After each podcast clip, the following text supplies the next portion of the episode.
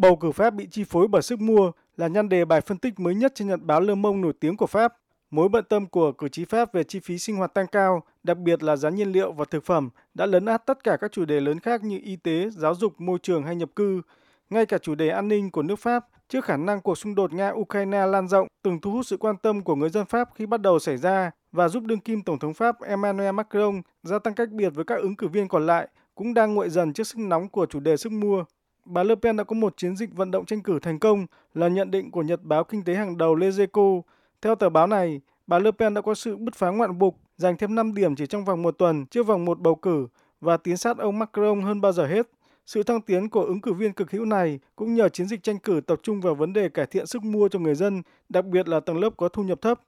Tờ Le Point bổ sung, bà Le Pen đã hưởng lợi từ sự chủ quan của ông Macron khi quá say sưa với cuộc chiến Ukraine mà không có một chiến dịch tranh cử thực sự. Ông Macron chỉ bắt đầu tranh cử khi nhiều cuộc thăm dò cho thấy khoảng cách với bà Le Pen chỉ còn từ 2 đến 3 điểm ở cả vòng 1 và vòng 2 bầu cử.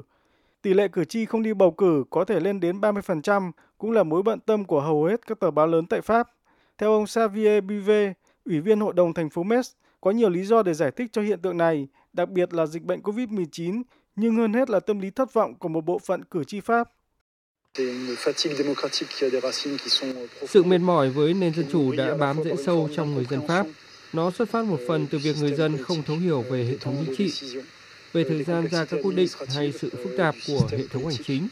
Tất cả những điều này đã hội tụ lại, kéo dài trong nhiều năm, dẫn đến sự xa rời của người dân.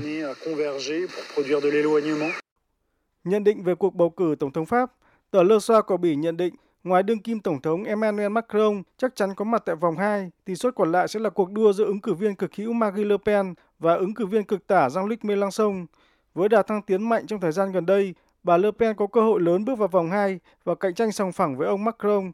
Tờ dvk của Đức phiên bản tiếng Pháp cho rằng xu hướng cực hữu tại Pháp đang ở thời điểm cực thịnh khi có tới hai ứng cử viên lớn tham gia tranh cử là bà Marie Le Pen và ông Eric Zemmour. Những khó khăn trong cuộc sống thường ngày đang đẩy người dân đến với tâm lý cực đoan và không còn quá khắt khe với đường lối cực hữu. Cơ hội của bà Le Pen đang lớn hơn bao giờ hết nếu nhận được sự ủng hộ từ cử tri của ông Eric Zemmour tại vòng 2 bầu cử.